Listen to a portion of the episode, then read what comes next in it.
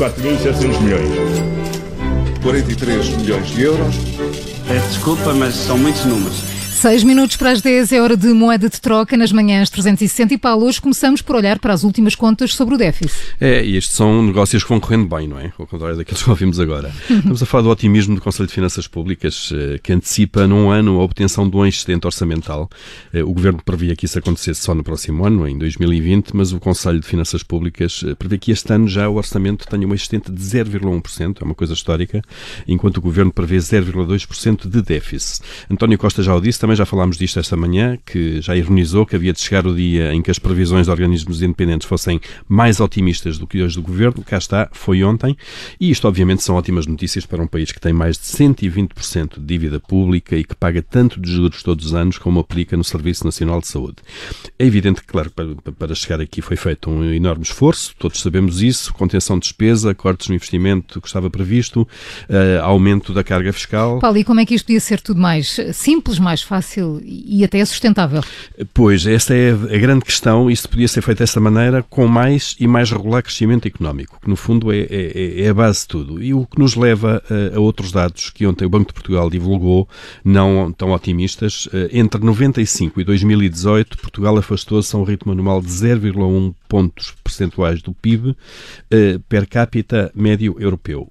Veja-se, em noventa e cinco os portugueses tinham um rendimento per capita que era setenta e nove por cento da média europeia e no ano passado esse valor caiu para setenta e seis por cento. Isto é, estamos mais longe de atingir o nível médio, se quiserem, eh, lá do censo, o nível médio eh, de vida europeu.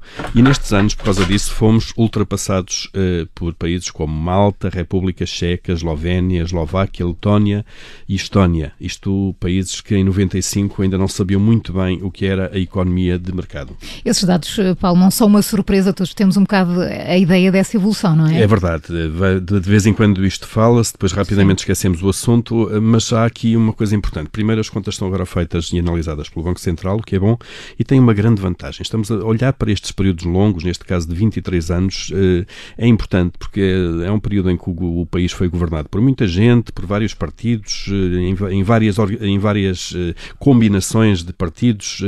Isto é importante para sairmos daquela discussão clubística da culpa é deste, é daquele. Não. Uh, se quiserem, a culpa não é de ninguém, ou então é de todos. Temos um problema nacional para resolver. Ponto.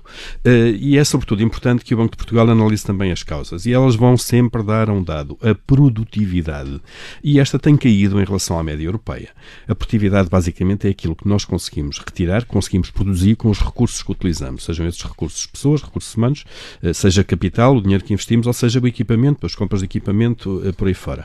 Portanto, isto tem mais a ver com a forma como estamos organizados e como as empresas são geridas. Há um problema também de gestão nas empresas. Também tem a ver com as facilidades ou dificuldades maiores ou menores que o Estado coloca, de alguma maneira, à atividade produtiva e tem a ver, obviamente, com opções de investimento que foram feitas, quer por privados, quer por públicos. É mais importante hoje em dia investir em autoestradas, por exemplo, ou na ferrovia, por exemplo. Portanto, nós estamos aqui perante aquilo que é mais difícil difícil de resolver. Já resolvemos a questão do hardware, que isto é a parte fácil, é fazer equipamento e investimento em, em obras, se quisermos, e agora temos que resolver o mais difícil, que é reprogramar o software, o que exige outro tipo de capacidades. E basicamente é disto que se fala muito pouco. Paulo Ferreira, com moeda de troca, a não perder nova edição, de hoje, nova edição na segunda-feira de hoje, fica disponível dentro de instantes no nosso site e também na app do Observador. quatro mil e setecentos milhões. quarenta e três milhões de euros. Desculpa, mas são muitos números. Rádio Observador. Ouça este e outros conteúdos em observador ponto pt barra rádio e subscreva os nossos podcasts.